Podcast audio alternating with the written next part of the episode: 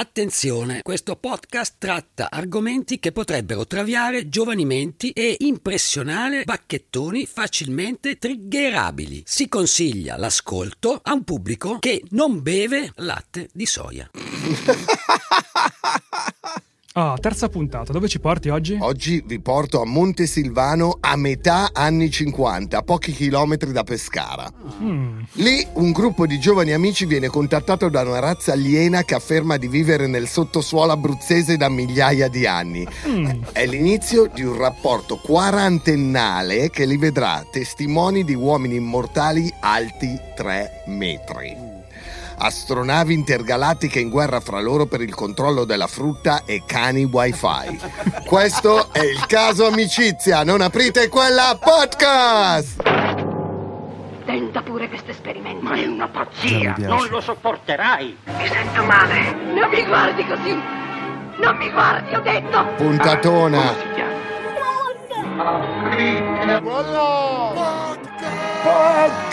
Sono loro. Un Devono pagarla. Ah, è un'opera. È veramente un'opera meravigliosa, nostro dovere, fonte di salvezza. Benvenuti a una nuova puntata di Non aprite quella podcast, un podcast che parla di misteri irrisolti, di crimini inquietanti e di fatti inspiegabili per la scienza e o Licia Colò. Ma come li Io sono J-Ax e qui in diretta ma registrata dagli studi di Willy Lorbo nell'unica zona di Milano in cui le sigarette elettroniche non si scaricano mai perché sono pipe di crack ho con me il dottor Pedari e il famigerato Matteo Lenardon. E Salve. qui ci sta salve terrestri, eh. Salve terrestri. Nella scorsa stagione abbiamo dedicato un intero speciale agli alieni rapiti dagli alieni. No, gli italiani rapiti dagli alieni. Pensavo volessi fare una battuta, invece proprio, detto proprio sta cazzata. visto come mi ha guardato? Nella scorsa stagione abbiamo dedicato un intero speciale agli italiani rapiti dagli alieni. Alcuni sbucavano dalle pareti costringendo la gente a lanciarsi dai balconi, altri eiaculavano nei letti di coppie sposate altri ancora erano cocaina. In questa puntata invece vi parleremo di contattismi di massa, cioè di come per 40 anni dozzine di persone in Italia, ma anche in altre parti d'Europa, avrebbero intrattenuto un particolare rapporto con gli alieni, un rapporto appunto di amicizia. Eh, Per realizzare l'episodio abbiamo letto Contattismi di massa di Stefano Breccia e articoli dell'epoca. Troverete il link per acquistare il libro nella descrizione dell'episodio. Sì, parliamo di contattismi di massa perché appunto, a differenza delle quasi totalità dei casi di contatti con gli alieni, in questo caso le persone coinvolte sarebbero centinaia. E Stefano Breccia fa una lista di alcune di queste persone amiche. Uno psichiatra, due cardiologi, un diplomatico, un'archeologa, una ventina di ingegneri, diversi ragionieri, un civile esperto di logistica militare, impiegati di banca, due membri della FAO, cinque professori universitari, due amministratori delegati di importanti aziende italiane, un grossista di gioielli, un campione di judo. Figa, sembra all'inizio la barzelletta più bella del mondo. Un giudice di corte d'assise, un pittore, una insegnante di lingue, un futuro premio Nobel, quattro generali, tre italiani ed uno austriaco, nonché forse un centinaio di altre persone in giro per mezza Europa, per non parlare poi di diversi politici. Tutti Qua- amici degli alieni? Eh, qua si capiscono perché le cose vanno a puttane sempre. Tre quarti di- della classe dirigente italiana che contatti con gli alieni. Ah, Adesso partiamo subito con questo negazionismo degli alieni di Lenardone. Eh? Infatti si chiama Amicizia questa puntata non perché il protagonista abbia questo cognome, ma perché è il modo in cui tutti gli umani coinvolti in questa storia pluridecennale chiamavano gli alieni con cui erano entrati in contatto, amici. E non solo loro, preparatevi perché vi sparo subito un dettaglio affascinante. Perché se la base principale di questi amici si trovava in Italia, e in particolare in Abruzzo, questi alieni avrebbero intrattenuto rapporti in Germania, Austria, Svizzera, Unione Sovietica e anche Francia. Ah, è un'opera meravigliosa. E anche se, a quanto dicono, questi terrestri entrati in contatto con gli alieni non si conoscessero fra loro, tutti, in modo autonomo, avevano deciso di chiamare questi esseri nello stesso modo. In russo, Druzhba. Freundschaft nei paesi germanici Freundschaft. e Amitié in Francia. Mhm. Ovvero tutti avevano scelto la stessa parola, amicizia. Beh, è una delle parole grosse che venivano usate nei discorsi, no? Nell'Unione Sovietica, tipo che ne so, per la propaganda, eccetera, era sempre amicizia. Come te lo spieghi, Ax, tu che sei amico degli alieni? che cazzo di...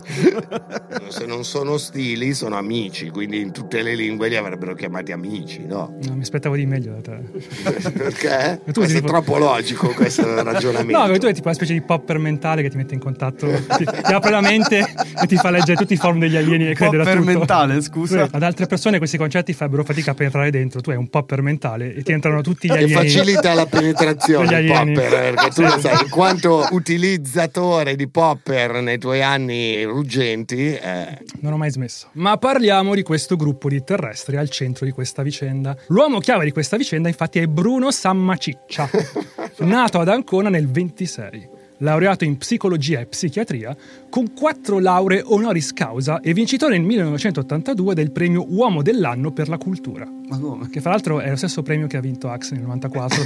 Dopo aver scritto Voglio una lurida, gli hanno dato Uomo dell'anno per la cultura. È il 1956 e Bruno e due suoi amici, Giancarlo, un ragioniere, e Giulio, un ingegnere, stanno camminando lungo la spiaggia di Pescara. Madonna, che bella la spiaggia di Pescara, madonna. No, non è bella. Non è bella. beh nel 56 probabilmente era bella sì, dai. dai. Sì, dai, diciamo di sì. I tre discutono di un regalo che un amico in comune aveva fatto a uno di loro. Una pergamena trovata, a quanto pare, in fondo a un vecchio baule di un antenato. Io, Willy Lorbo la mappa del tesoro Chi non ha, chi non ha bauli in casa? Chi non da- ha visto i Goonies? antenato? Io, io non li ho visti. Capito, ragazzi? Capito? Che cioè si Matteo sappia. Lenardò non ha visto i Goonies per sappia. quello dico che non merita i diritti umani. Boomer Ma sentiamo Bruno che ci racconta della pergamena. La pergamena era assai rovinata, al punto da essere pressoché illeggibile, scritta in inchiostro nero e rosso, e vi si distingueva una specie di mappa che mostra Roccapia, il castello che sovrasta a Scolipiceno. Pareva che dentro la rocca fosse nascosto un qualche tipo di tesoro, anche se non era chiaro di che tipo di tesoro si trattasse, oro, diamanti o chi, chissà che altro. Avevano anche il talismano quello che lo posizionavi con tre scogli e vedevi il ristorante Ah, ma sempre un riferimento banda, ai Goonies, il ristorante della banda Fratelli Eh, sì. sì, sì. A me fa morire questa cosa della pergamena. Cioè, già la storia parte con la La pergamena, in un bu- baule. Ma che buona la pergamena. I tre arrivano allo studio di Bruno per indagare su questa pergamena e subito succede qualcosa di vagamente anomalo. E succede che demmo di nuovo un'occhiata alla mappa, che in questo momento era priva di qualunque utilità, è appoggiata su di un tavolo. All'improvviso una mia penna, che si trovava dentro un recipiente, si sollevò nell'aria e ricadde sopra la pergamena. Eh, E questo è successo. E di colpo eh, tememmo che potesse aver lasciato una macchia sulla mappa. Eh, ma verificammo che così non era stato. Ciò non di meno, l'accaduto era decisamente strano e prendemmo a discutere. Tu cosa faresti se la tua bicca cominciasse a muoversi? È così che funziona quando scrivo le canzoni. Si Sei, dettato da- da- dal cielo. Esatto. Sotto dettatura divina. I tre cercano di trovare una risposta senza riuscirci. Poi, però, Bruno ha un'idea. Prende la pergamena, la appoggia sul ripiano davanti a sé e prende in mano la penna. E poi. La penna presa a scrivere da sola, mentre io me limitavo a reggerla fra le dita. Eh, come con me quando scrivo le canzoni uguale. Scriveva in perfetto italiano. E questo. Questa è la differenza. quindi non è la stessa alieno, sono altri alieni. Quindi replicò il testo in latino e quindi in greco e scrisse in geroglifici, ideogrammi e altri simboli che noi non fummo in grado di comprendere. Tipo Ma- scrisse ACAB Juve merda. Esatto. un formaggio.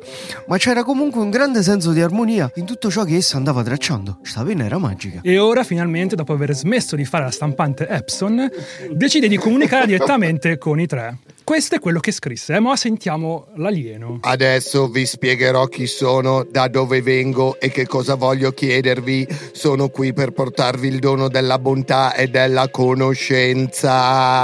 Comunque, sto notando una cosa che tutti gli alieni pre-caduta del muro di Berlino erano tutti un po' degli hippie. Adesso ti eiaculano nel tuo letto all'Hilton che hai pagato 500 euro a notte eppure ce l'hai tutto sburato. Cioè, alieni.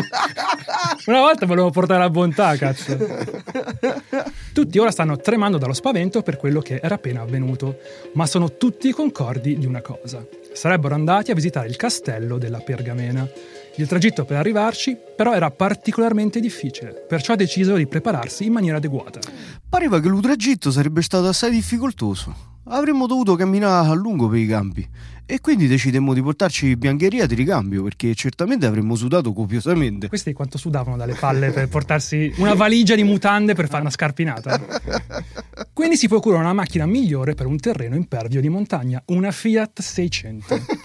E giungono fino a dove la strada finisce. Alle 10 di mattina, dopo due ore e mezza passate a girovagare intorno al castello, non trovano niente. Però tutti sentivano qualcosa di diverso dentro di loro. Il senso di benessere che provavamo era decisamente strano. Avevamo alle spalle una mattinata assai faticosa, che giungeva dopo un paio di notti durante le quali avevamo dormito sì e no qualche ora. E in seguito sarebbe diventata un'esperienza consueta. Tutte le volte che eravamo in contatto con quelli che sarebbero diventati i nostri amici, provavamo sempre splendide sensazioni, piacevoli odori, pino, incenso, fiori, cucì. E andai a farmi un bicchierino di anisetta. Sapete cos'è l'anisetta? No. Che è l'anisetta? Era un liquore all'anice, Ah, molto tipico. popolare tra chi è nato prima del secondo concilio vaticano. Tra l'altro, non so se avete notato che anche gli alieni profumano come qualcuno che conosciamo bene nei, nei primi due episodi. Questo profumo floreale che aveva Padre Pio e gli alieni. Molto strano. Eh, Comunque, Vabbè, ma c'è chi dice che le nostre religioni derivano dalle manifestazioni Delle entità a cui non credere. Quindi Ma che cazzo sta di? come nelle teorie di Mauro Biglino. Ma che cazzo sta di? chi è Mauro Chi è? Biglino, scusa? Allora, Mauro Biglino era uno che lavorava per le edizioni vaticane e traducendo la Bibbia praticamente poi è uscito da queste edizioni vaticane ha detto che se tu sostituisci quello che noi comunemente chiamiamo Dio no? con degli altri nomi hai la storia degli alieni. Potete scegliere di non credere. I want to believe. comunque ritorniamo alla montagna.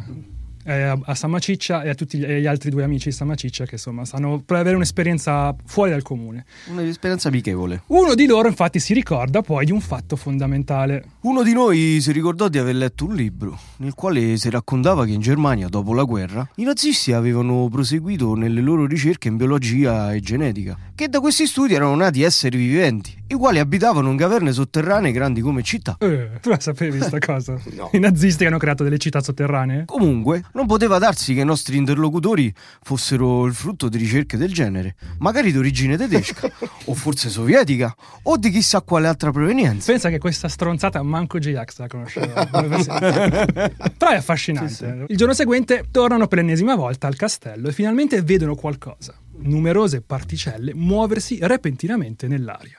Poi, dal nulla, una voce rompe il silenzio. Sono gli alieni. Oh shit.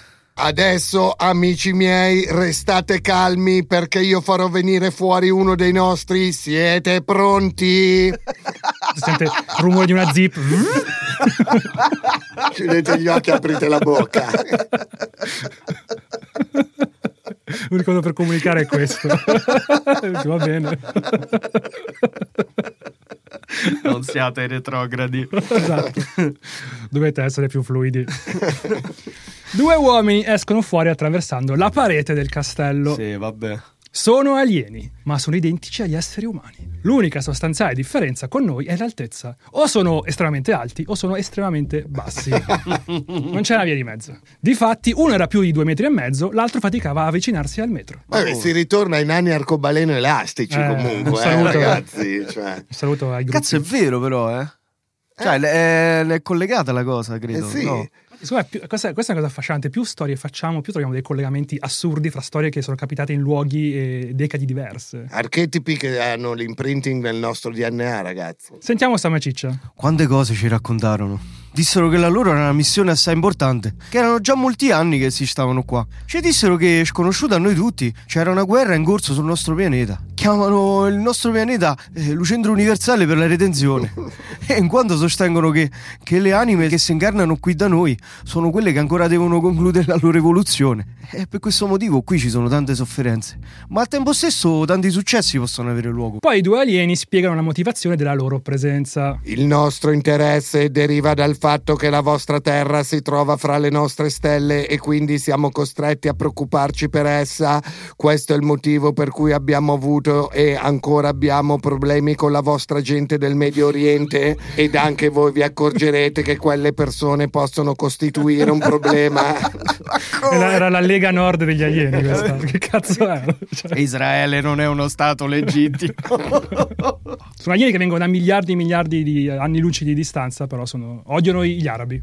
Eh, oh. Boh. Il giorno dopo i tre si ridanno appuntamento, come da direttiva aliene, in un colle vicino Pescara e dalla radio della Fiat 600 improvvisamente fuoriesce una voce aliena che dice loro di scendere dall'auto e di disporsi a triangolo. Tu immagini questi ah, tipo frenano in autostrada? Ragazzi, Oh, dobbiamo, fermi, fermi, comunicare con gli ci sta- alieni. eh. ci sta- Devo comunicare con gli alieni. Ci sta l'alieno. Sta l'alieni, metti il triangolo. Il triangolo, quello dell'incidente, Esatto, segnalare. quattro frecce? Cioè, Firmata la piazzola. L'alieno. Sentiamo cosa è successo col triangolo. Al centro apparve una specie di luce verticale, come una specie di lungo spillone di luce, di una cinquantina di centimetri di lunghezza, con tre sferette di cristallo ed un'estremità. Anche qua sfere un po' come le sfere di Zanfretta, della Oh. prima stagione di Non aprite quella podcast, andate ad ascoltare. Spotify Studios. Sentiamo di nuovo Samaciccia. Insomma, c'erano queste tre sferette di cristallo ad un'estremità. E essi ci dissero di poggiare le mani sulle sfere. Mica come poggio le mani sulle sfere. Come... Aspetta, aspetta, Sì. per- perché Giancarlo addirittura ne afferrò una con forza. Aia, aia. Come se dovesse strapparla via. e difatti venne ammonito a limitarsi a tenervi le mani appoggiate sopra. Non usare i denti, Giancarlo. Piano. Oddio. Ah, e le sfere avevano un diametro attorno ai 3 centimetri. Vabbè, Eh sì. La norma, dai. Ma, a norma, ma come la norma? Vabbè, cazzo, quanto ce le grosse le sfere tu? Sono- la dimensione non è importante. Mazza, È il diametro. Cioè, cosa, cosa fai con quelle sfere? Perché conti anche la pelle che è Ma sono le grinzosa. nocce, cioè. sono le nocce. 3 centimetri Un così, nocciolo, eh. eh. Due così. Quanto cazzo devi averle grosse queste sfere? Sta mimando la dimensione delle mie palle. Cioè. Ve lo dico subito, ragazzi. Guardate la versione video di Non aprite quella Esatto. podcast, eh, si capisce meglio. Tra l'altro non abbiamo mai detto alle persone durante il podcast che esiste una versione video. Tant'è che gente ci ha scritto, oh ma non sapevo che ci fosse anche il video. Comunque grazie a questa operazione, ora i tre avrebbero potuto comunicare telepaticamente con gli alieni fino ad almeno 30 km di distanza. Poi gli alieni rivelano loro un altro sistema per contattarli. Dovreste mettere delle lastrine di rame dentro le vostre scarpe in aggiunta. Il rame vi farà bene perché isolerà il vostro corpo dai campi elettrici. Oh. Praticamente le Timberland Pro. Che figata. Sono tipo gli alieni 5 stelle questi, eh? Cioè, secondo me sono pure Novax e usano le coppette mestruali probabilmente. Sapete cosa sono le coppette Le mestruali? moon cup. Puoi spiegare per favore al nostro pubblico che cosa sono le coppette Certamente, mestruali? dottore. Bambini, questo è il momento educational di Matteo Lenardon. Avete presente quando nei film eh, sui dispersi si vede uno con una noce di cocco, no? Tu, la noce di cocco la spaccano e si divide a metà e poi bevono la noce di cocco. Eh. Tu immagina che invece del latte di cocco dentro ci sia del mestro. Ma perché? Quelle sono le coppette mestruali. Per Guarda, non inquinare. non me l'aspettavo. Così non usi gli assorbenti di carta e usi queste coppette di Non cariche di mestro. questa, Perché poi questa- devi questo berla? parallelismo. Non devi bere il mestro, devi, lo devi farlo defluire. E che cazzo di esempio mai fatto, scusa? Non me Hai No, perché è un contenitore. Un E contenitore non lì. potevi dire un'insalatiera, un bicchiere, qualcosa. No, cioè, perché mi- mi hai fatto l'esempio di uno che beve la noce di cocco, poi mi fa il parallelismo col mestro. Vabbè, comunque, tutti e tre porteranno per il resto della loro vita suolette di rame nelle scarpe. Pensa alla scomodità, come suda il piede poi. però puoi comunicare telepaticamente. cioè. È un dare avere. Ora però gli alieni si concentrano su qualcuno che sta ai piedi di Bruno. Oh, Adesso dovremo fare qualcosa al tuo cane. ma come? Bruno ovviamente comincia a preoccuparsi per il suo pastore tedesco, però Come se mi avessero letto nel pensiero. Aggiunsero che non ci sarebbero stati problemi, ma solo di vantaggi per il cane. ti stagliamo degli upgrade, non ti preoccupare. Dato che però un cane, a differenza degli uomini, ha quattro punti di contatto con il suolo, essi ci dissero che non avrebbero usato né due poli positivi né due poli negativi. Al contrario, avrebbero dotato il mio cane di quattro poli oscillanti elettricamente. Mi dissero di portare il pastore a spasso lungo la spiaggia, come facevo di solito, e, quando me l'avrebbero detto, di mandarlo a nuotare buttare nel mare. Non l'ho capita questa. Eh, praticamente gli installeranno qualcosa al cane e poi il cane dovrà buttarsi in mare. L'AirTag della Apple. E Ovviamente quando una civiltà galattico-abruzzese elettrifica il tuo pastore tedesco e ti dice di buttarlo al mare, tu ovviamente lo fai. Ovvio. E in effetti il pomeriggio successivo ci recamo sulla spiaggia e al loro comando mandai Dick dentro l'acqua. Si chiama Dick il cane. Sì. E Lucane si mise a nuotare tutto contento, ma a un certo punto emise uno strano suono e si voltò a guardarmi. Immagina il cane che si gira dice che cazzo avete fatto figli di puttana Cioè, che cazzo che cazzo avete fatto cioè, Non ci Cioè. credo, sì, non ci credo. io ti, ti lecco i piedi ogni giorno e tu mi ripaghi così cioè. porco zio Comunque il cane uscì dall'acqua e si venne a sedere vicino ai tre, leccandosi continuamente l'estremità delle zampe. Adesso lui ha quattro nuclei nei piedi. E comunque aumentare la RAM del cane servì effettivamente. In effetti, da allora, quando dovevamo metterci in contatto con loro, di solito ci mettevamo a cerchio con Dick sdraiato al centro. e le cose andavano decisamente meglio di prima. Perché, cioè, pigliavate più praticamente. Cazzo, aumentata la ricezione, c'aveva tre tacche. Tipo. Sì, sì, se attacchi scendevano gli mettevano tipo i Pringles nel culo gli mettevano per aumentare la portata. Poi quei capezzi lo calibravano. Oddio. All'inizio i contatti mi erano sembrati molto fragili, sempre sul punto di interrompersi, ma ah, da allora in poi fu tutto molto più semplice. Esatto, avete capito bene, gli alieni avevano trasformato un pastore tedesco in un modem di Fastweb.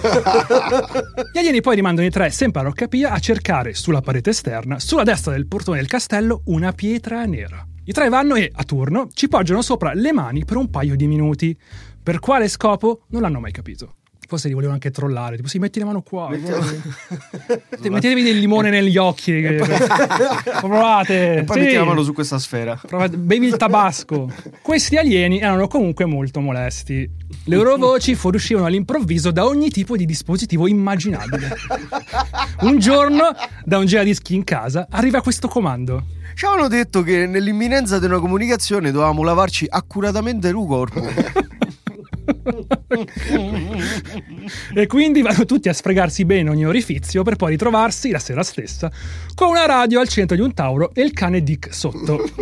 La ricezione è così perfetta che la voce degli alieni arriva subito. Da qui in poi ci sarà più semplice comunicare da mente a mente e per fare ciò scelgo fra voi quello che ha la migliore abilità in merito. Per otto mesi di fila egli dovrà trascorrere ogni notte dalle 11 di sera alle 6 di mattina sulla sommità del colle del telegrafo. Lui e il suo cane, sia che piova o che nevichi, caldo o freddo che sia. Mazza, oh, ma che è? Mamma che sbatta, oh! Rottura di coglioni. Stai sulla montagna tutta la notte col cane. Quindi Bruno Sammaciccia e il suo pastore tedesco Dick passano per otto mesi di fila, anche in pieno inverno, la notte in cima al colle del telegrafo. Io mi portavo sempre dietro una bottiglia d'acqua, l'utermus pieno di caffè e qualche aspirina.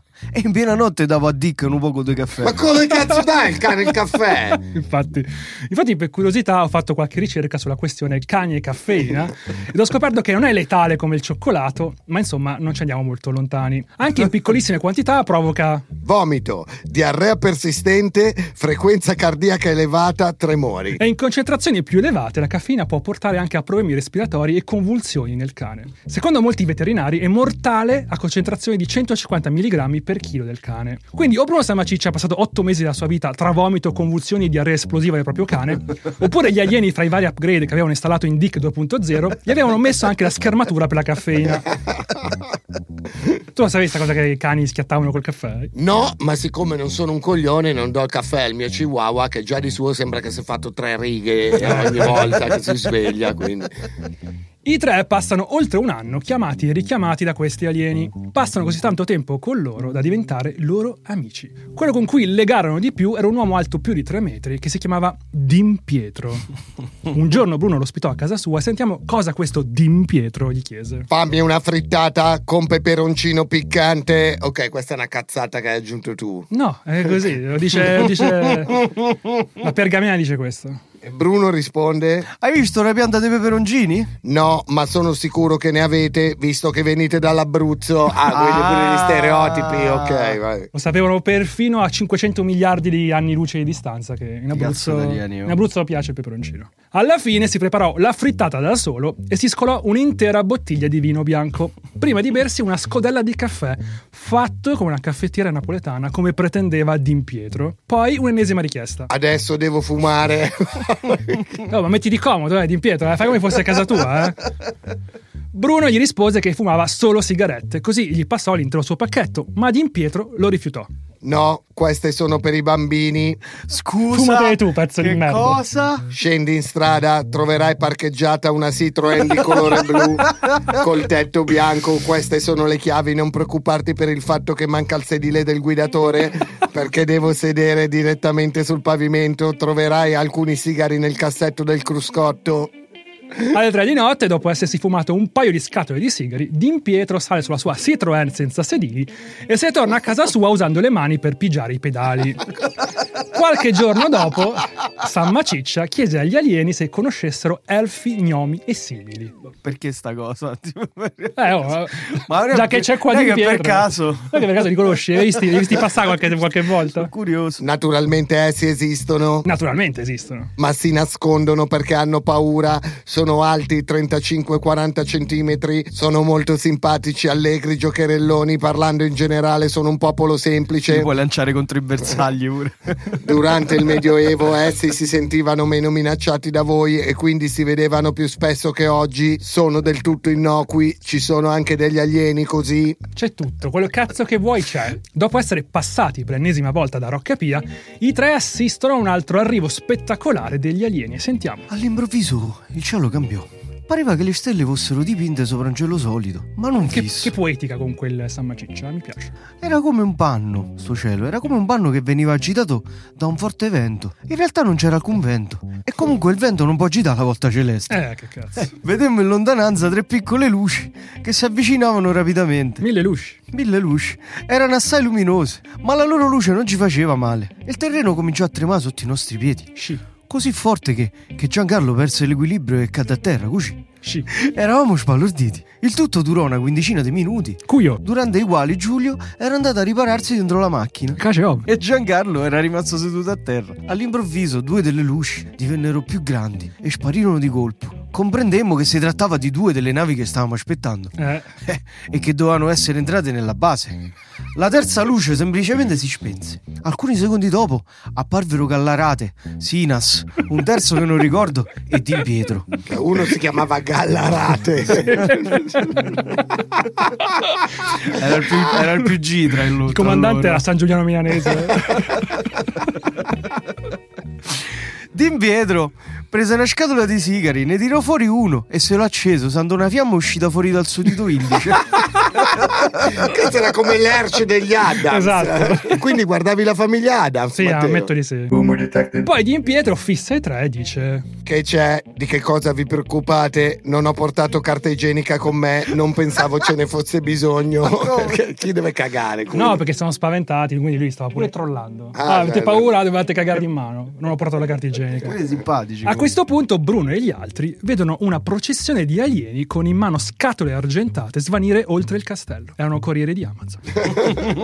Stavano tornando nella loro casa sulla Terra. I W56, questo è il nome che Samaciccia e gli altri decisero di dare agli alieni. Perché? Da viva il 56, che è l'anno in cui gli alieni vennero per la prima volta Eh, sono tipo i gruppi di Facebook, noi bambini degli anni Ottanta. Comunque, appunto, questi W56 o V56 non risiedevano su navi stellari nello spazio, ma sottoterra, e più precisamente sotto le zampe di milioni di pecore abruzzesi. Eh, la teoria della terra cava, cioè il livello pro dopo i terrapiattistici sono quelli che credono che all'interno della terra esista un'altra ecosfera dove c'è un'altra civiltà che è in conflitto con la nostra, che tipo l'11 settembre tutti i grandi cataclismi siano in realtà responsabilità di questa civiltà che ci vuole annientare. Ma che cazzo sta a dire? Non ho detto che ci credo, figlio di Troia, ho detto che c'è. Sono io pazzo? Sono pazzo io? Questo è J-Ax, questo è una parola di alieni. Comunque, appunto, dicevamo che questi alieni vivono in sottosuolo. Infatti, successivamente, Bruno riuscì perfino a registrare la vita che brulicava nel sottosuolo. mi portai dietro un registratore a nastro. Lo poggiai a terra e iniziai la registrazione. Quando più tardi riascoltai il nastro, sentii tanti rumori, botti, urla, scoppi, perché mi venne spiegato che avevo di fatto registrato i rumori di un vero e proprio combattimento che aveva avuto luogo nel sottosuolo. E sia i nostri amici che i loro avversari erano dotati di armi notevoli, ma i nostri avevano in aggiunta una coscienza, mentre gli altri erano gente fredda e insensibile. Erano Matteo Lenardon gli altri. Esatto. Yeah. Anche questi nemici avevano un nome assegnato da San Maciccia agli altri due, CTR, ovvero contrari. Poi, Nome di un gruppo hip hop anni 90. I CTR. I contrari. E Din Pietro cercò più volte di avvertire gli umani a proposito della loro pericolosità. I CTR stanno cercando di fare qualche cosa, stanno cercando di colpirci, stai molto attento e fai esattamente quello che ti diremo. Il peggior guaio sarebbe se loro riuscissero a prendere il controllo della tua mente. Sono capaci di farlo, è molto semplice per loro, ma se la mente reagisce e si oppone, i loro sforzi sono vani. Se la mente non reagisce, è fatta.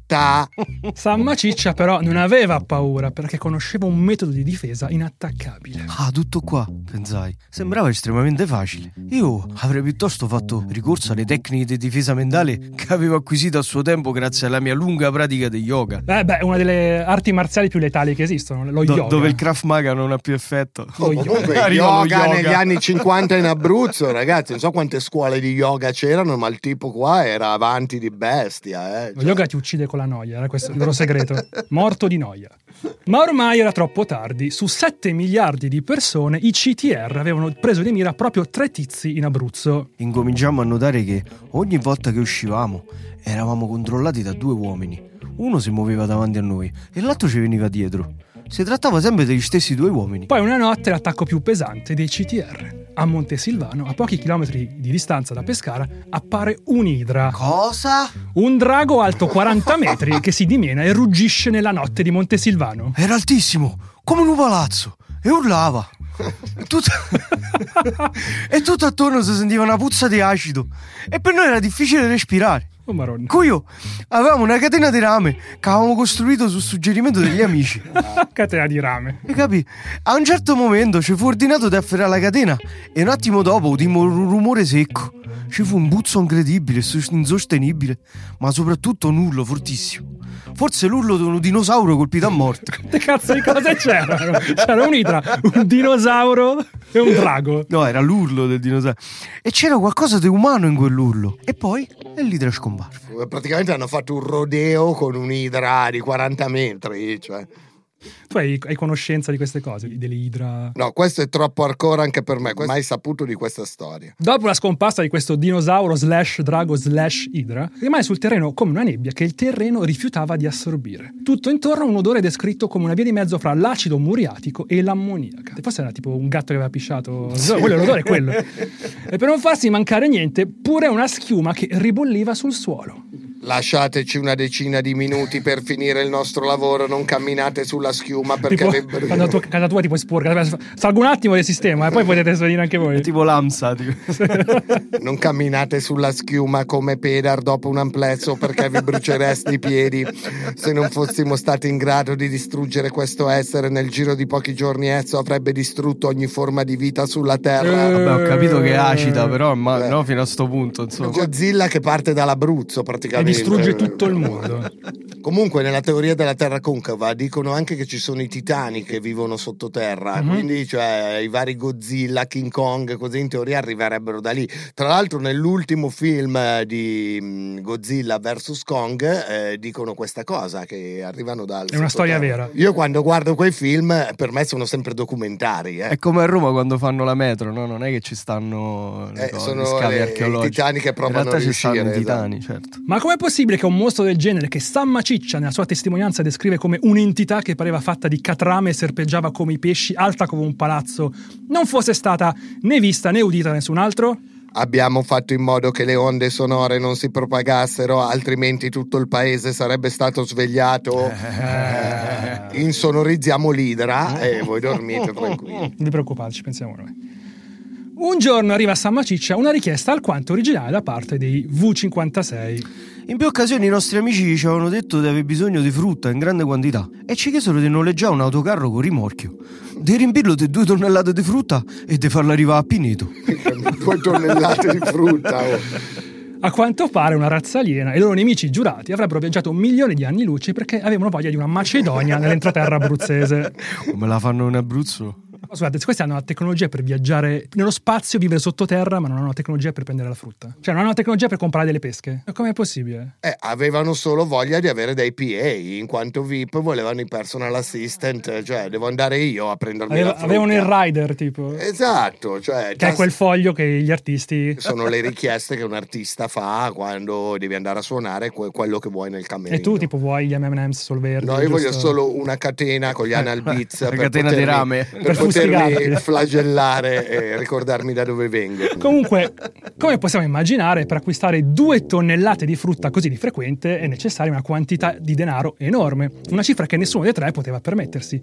Ma i V56 avevano una soluzione pure per questo. Di solito, ma non sempre, essi si sarebbero preoccupati del pagamento, mandandoci la necessaria quantità di denaro. Avevo chiesto loro come facessero a procurarsi tali somme in valuta italiana e mi avevano risposto che c'era una macchina capace di recuperare tutti i soldi persi, sia in Italia che in tutta Europa. Hai capito? Questi capito. potevano risollevare l'economia. Esatto, E gli invece volevano solo la Gli Macedonia. alieni avevano un rumba che risucchiava le 50.000 lire che cadevano a tua madre quando era in cassa Ma lunga. sti soldi, ma tu stanno? Perché va bene l'amore e l'amicizia, ma hai perso i soldi, sono cazzi tuoi, ma sono soldi miei. Lo ritrovavamo proprio un cazzo. Altre volte i V56 mandavano lingotti di platino, Uh. ma non composte italiane, bensì In quell'occasione ci trovavamo nel giardino del mio villino verde a Montesilvano e i lingotti presero letteralmente a cadere dal cielo. E quindi ci trovavamo impegnati a raccoglierli dal suolo. E sull'altro lato della strada, Viale Europa, un uomo era affacciato a un balcone, assistendo alla scena, ed ero preoccupato circa cosa lui potesse pensare. piovevano lingotti di platino. eh. Cioè, e noi stavamo là a raccogliere. Eh, E quanto platino mandarono per comprare della frutta? In quell'occasione mettemmo insieme 10 scatole di lingotti, circa 150 kg di platino. Io ho fatto una ricerca a questo proposito. Oggi un chilogrammo di platino vale circa 29.000 euro. Tenendo conto dell'inflazione e ovviamente del cambio, arriviamo a questo risultato. A inizio anni 60 in un giardino di Montesilvano sono piovuti 113 milioni 169.760 euro per comprare delle albicocche.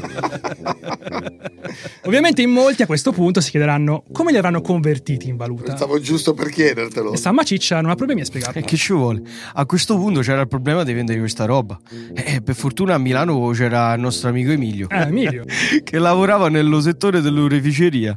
Suo nonno era stato un famoso gioielliere a Milano. Uè, uè, Giorgiana, va che se c'è il platino te lo cambio io qua. Questo non eh, vale non un è- cazzo. Lui mi disse che conosceva un grossista di metalli preziosi.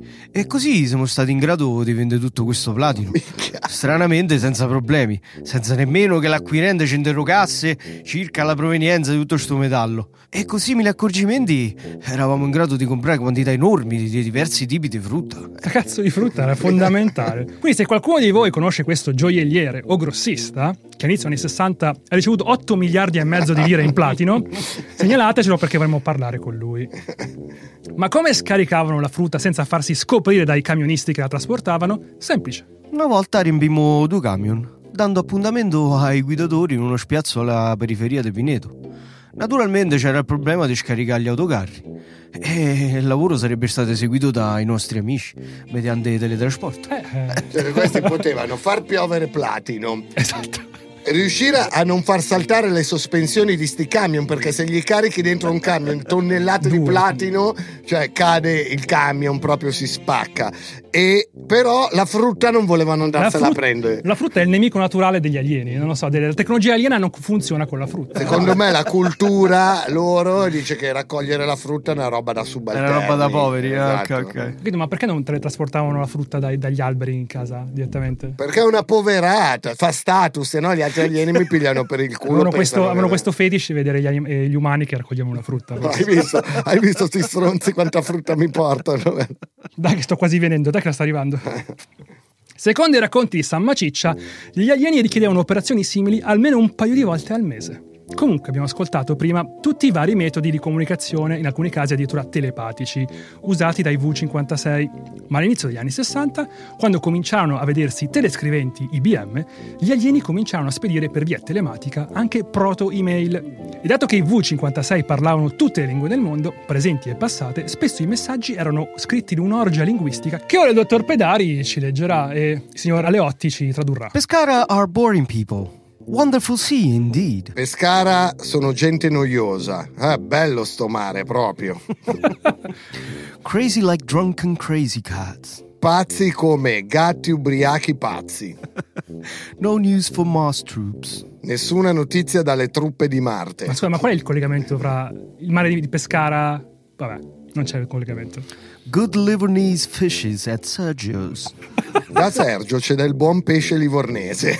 Qual è il collegamento con le truppe di Marte? Cioè, vabbè. He told me he keeps special vodkas for you. Mi ha detto che tiene della vodka speciale per te.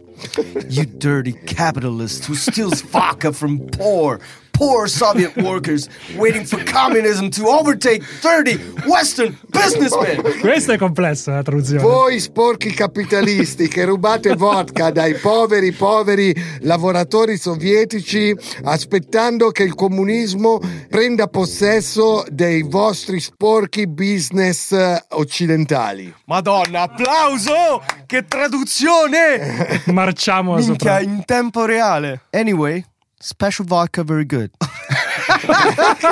Ozieni Show. Quindi pure russo parlavano questi. In ogni modo, la vodka speciale è molto buona. Oceni Karashko è, è- Karasho va bene, è russo, quindi non traduco. Okay. Thank you for suggesting Sergio to a lone space wanderer from other world. Grazie di aver suggerito Sergio ai solitari viaggiatori spaziali che vengono da altri mondi. Sergio is fine, but wife. Sergio va bene, ma la moglie è eccellente. Cioè, scusate, Cazzo? rica- ricapitoliamo. Sergio. Scusa. Ah, beve la vodka, Si mangia, mangia il pesce, pesce. e gli scopa la moglie. e comunque è simpatico Sergio, però la moglie. Our friends again jumping under Ancona. I nostri amici saltano ancora sotto Ancona. If they go on, expect another major earthquake by there. Se vanno avanti così, aspettatevi un altro terremoto forte lì. Quindi i terremoti sono causati da questi V56 che vivono sotto di noi e che, che saltano. saltano. Tipo c'è un rave, c'è un terremoto. Un'altra, chiamiamola email, che inviarono recitava. Adesso avremo una- un ospite speciale. ce Eh lo può- sì, sì, non è mia moglie praticamente perché io sono ancora una pippa in russo e quindi l'ho fatto leggere a lei. Perché? direttamente. Tua moglie, eh? Perché mia moglie è russa, ovviamente. Ждете everybody нашего друга, который приехает tomorrow night da Giancarlo. e verso la fine era un po' delusa. Ma che cazzo sta? In pratica usavano russo, inglese e italiano per dire aspettate tutti il nostro amico che arriverà domani sera da Giancarlo. Negli anni più recenti inviarono anche un messaggio audio che adesso vi farò sentire. In the Audi, too fast for polizia. Show disappear, Santa Maria. Santa Maria! Chi erano questi? In de banchine, ovviamente. Ovviamente tutto ciò che abbiamo raccontato fino ad ora era impossibile che passasse inosservato, almeno agli amici storici di San Maciccia. Una sera avvenne questo. Una volta eravamo tutti riuniti nello studio del mio appartamento in via Genova. C'eravamo io, Giancarlo, Giulio, qualche altra persona e Alberto. Lui era stato mio ospite da qualche giorno, ma quella particolare sera era sovraccitato e iniziò a dire che voleva porre agli amici migliaia di domande e si chiedeva come loro avrebbero potuto rispondere, dato che lui non avrebbe accettato messaggi telepatici. E dal soffitto viene giù, a foglia morta, un pezzetto di carta. E quando lo prendemmo ve leggemmo scritto sopra. Tu pensa alle domande e noi risponderemo in questo modo. E così avvenne. Eh, Piovevano post-it. Esatto. Iniziò a pensare a centinaia di diverse È domande. stronzo questo. E nel giro di una mezz'ora ci ritrovammo sommersi da centinaia e centinaia di pezzetti di carta. Di scena. diversi tipi, apparentemente strappati via in fretta da fogli più grossi, sui quali c'erano scritte le risposte in inchiostro rosso, con calligrafia veloce. E Alberto era stupefatto, e noi con lui. Eh, Minchia. Vedere.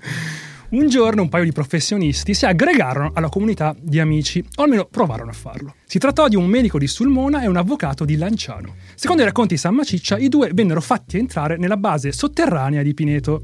Quando uscirono dissero che ora non potevano negare più l'esistenza dei V56 e che sarebbero tornati a settimana successiva. Ma quando questo non avvenne, provarono a chiamare nelle loro case. Risposero le mogli, non proprio contente. Sei tu per caso uno di quelli che hanno ipnotizzato mio marito? Io non ho ipnotizzato nessuno. E allora cosa vuoi da mio marito? Ah, signora, il tono della sua voce è un po' fuori luogo. Mi faccia parlare con suo marito. No, devi lasciare mio marito in pace. E sbatté il telefono in faccia a San Maciccia. Strunzo. Qualche giorno dopo andarono a Lanciano all'ufficio dell'avvocato ed entrarono di forza nel suo studio, superando le resistenze della segretaria.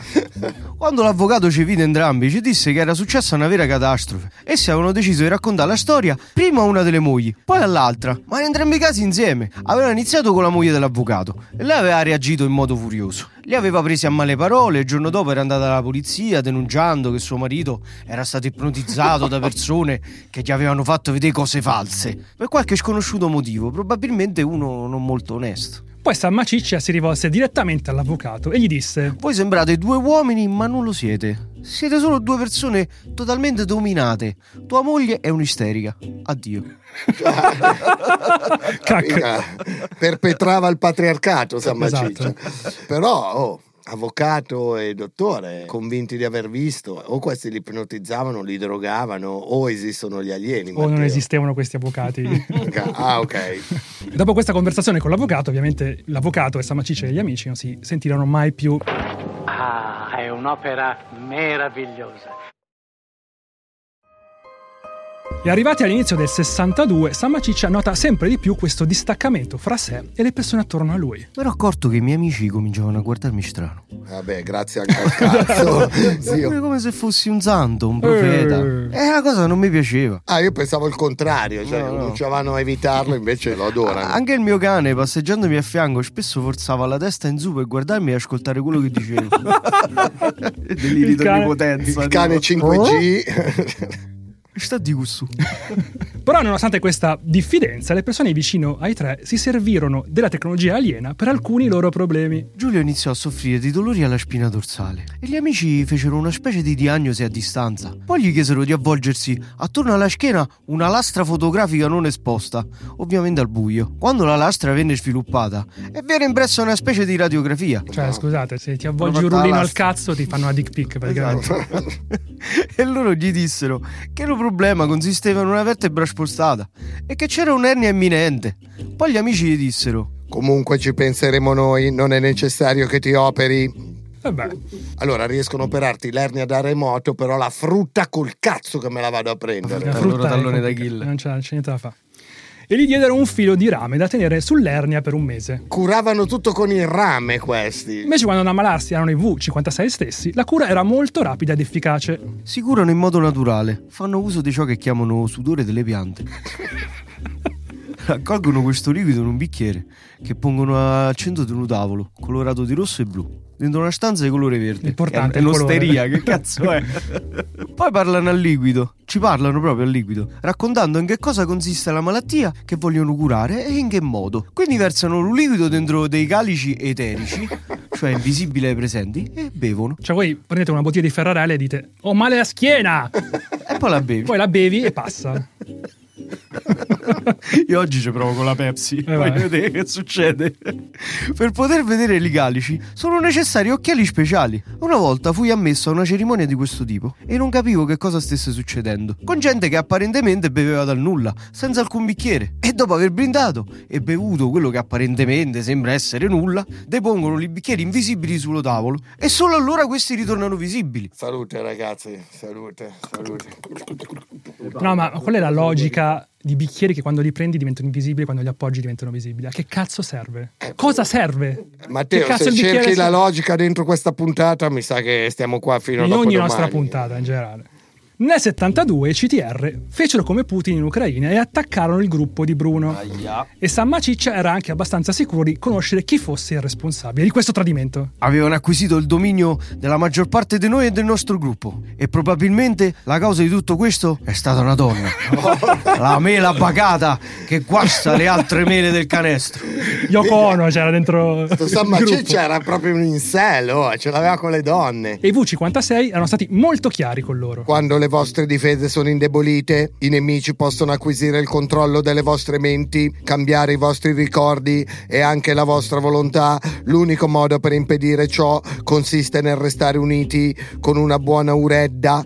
Allora sarete in grado di proteggere la vostra volontà e voi stessi. Scusa, che cazzo è l'uredda? L'uredda sarebbe un termine dei V56 che indica l'insieme di amore, armonia e fiducia. Ah, la drusba. L'uredda. L'uredda. Per questi alieni questi non sarebbero concetti, ma si tratterebbe di una vera e propria entità che agisce sulle persone, su ciò che accade, in pratica su tutto. Bruno fece anche l'errore di cambiare casa e di comprare quella nuova proprio sul terreno di Montesilvano dove anni prima ci fu una battaglia contro l'Idra. E infatti nei mesi successivi l'acquisto le cose non andarono molto bene per lui. Il direttore della mia banca morì in un incidente stradale.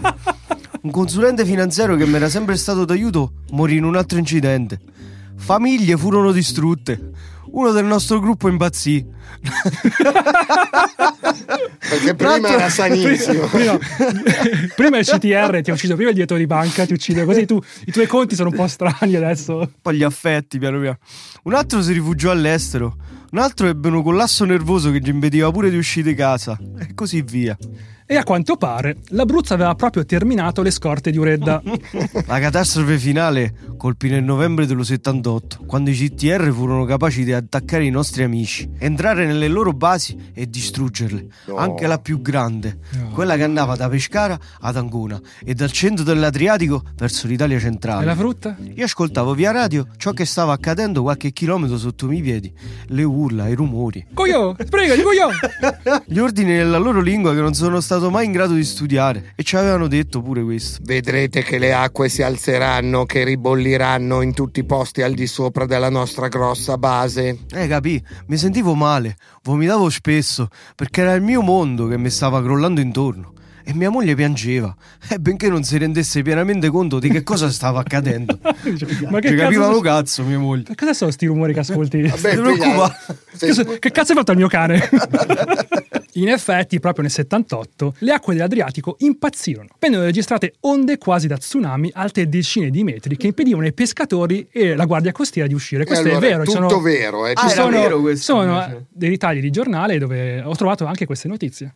E quindi è tutto vero. Questo è vero. Poi, se sono stati causati da degli alieni sotto l'Abruzzo, non lo so. Una barca venne affondata, due pescatori morirono e perfino le navi militari avevano i radar e sonar impazziti. Madonna. Tutto questo durò per un paio di mesi. A Bruno resta solo spazio per una riflessione finale sui 40 anni passati in totale con i V56. Gli amici ci hanno salvato dalle mire degli avversari e nel fare ciò essi hanno anche salvato il nostro futuro. Ma nessuno se n'è accorto. Questi esseri straordinari che appartengono al cosmo stesso sono venuti qua per aiutarci, non per farci del male. Capì? Erano solo delle brave persone. ma sì. quindi Oh, tu io ero molto scettico, cioè non ci credevo proprio fino a sta roba del mare. Alla fine non la sapevo che erano impazziti anche i radar. così. Sì, avevamo Cioè, definito conto- l'Adriatico la- come la- il triangolo delle Bermude. Un conto è lo tsunami, cioè che può succedere, ma questa storia dei radar che erano impazziti, cioè certificata, è veramente Sì, successo. È successo. Allora tu dici che questi qua si sono inventati tutta questa storia per poi utilizzare questo evento come prova? No, perché questo è successo tipo vent'anni dopo. Cioè loro parlarono di questa cosa già prima che successe. Così dicono, dicono che sono loro e appunto queste decine e decine, centinaia di persone addirittura che hanno vissuto la stessa esperienza di San Maciccia e gli altri suoi amici. Eh, allora, oh, raga. L'Abruzzo nasconde tante perle. E allora altro che Area 51, organizziamo lo storming in Abruzzo e sfondiamo, andiamo a vedere la base ormai Rocca Pia, distrutta, a Rocca a Rocca Pia. Pia. Vabbè, questa puntata dedicata all'amicizia fra alieni hippie abruzzesi finisce qui. Fateci sapere se vi è piaciuta questa puntata, scriveteci a non aprite quella podcast at gmail.com o su Instagram iscrivendovi a non aprite quella podcast. Le mail, i commenti e i vocali più interessanti verranno letti o ascoltati durante le nostre puntate. Se ancora non l'avete fatto, mettete 5 stelle al nostro podcast, ci aiuta tantissimo con l'algoritmo e cliccate il campanello su Spotify così vi arriva una notifica quando pubblichiamo un nostro nuovo episodio. Allora, Pedar, che commento hai scelto per questo episodio? Eh, questa volta ragazzi tenetevi forte perché ascoltiamo un vocale che ci è arrivato su Instagram da parte di Claudio Tanfo. Bel cognome. Ok, eh, non mando mai messaggi a nessuno su Instagram, non è una cosa che Perché faccio. iniziare se- con noi? Soprattutto se non conosco le persone, quindi scusa se sembrerò un po' cringe, però ci tengo a condividere ciò che avete Dai, condividi, eh, involontariamente condividi, causato. Eh, ascolto il vostro podcast, mi tiene impegnato mentre guido, passo tanto tempo in macchina, eh, sto facendo la strada per ritornarmene a casa e mm, arrivo a questo fa- fa- famoso insomma Una puntata confessione, del forse. cazzo. Ascolto la, la puntata, arriviamo alla parte del cazzo e io insomma me, me- me- me la Orrori ascolto Medici. e Ah, comincio quando- lentamente a sudare e ad avere una reazione che il mio corpo non ha mai avuto, neanche davanti ai peggiori horror o davanti a, a 360 ore, come cazzo si chiama con James Franco. E fatto sta che in piena autostrada più sudavo, più avevo la nausea e sono stato costretto ad inchiodare in autostrada, eh, scendo, eh, sudavo come un maiale, eh, mi girava la testa, eh, mi appoggio al guardrail e tiro una sgottata liberatoria, meravigliosa, magnifica. 10 minuti di panico e agonia. Eh, rimango a contemplare mh, l'autostrada bollente con le braccia che formicolano e, e dopodiché insomma mi, mi rimetto a- al volante sperando che insomma ci fosse un, un proseguo che mi lasciasse un sapore migliore in bocca invece no, la puntata finisce di merda quindi, quindi niente ragazzi volevo solo condividere questa, questa, questa, questa esperienza e quindi grazie buon lavoro vaffanculo Prego. e vaffanculo anche te, bellissimo messaggio. Siamo contenti di farvi sboccare, Hai ragazzi. reso onore al tuo cognome, Claudio Il Tanfo. caso amicizia finisce qui. Ci vediamo settimana prossima per una nuova puntata. Ave Satana, motherfuckers!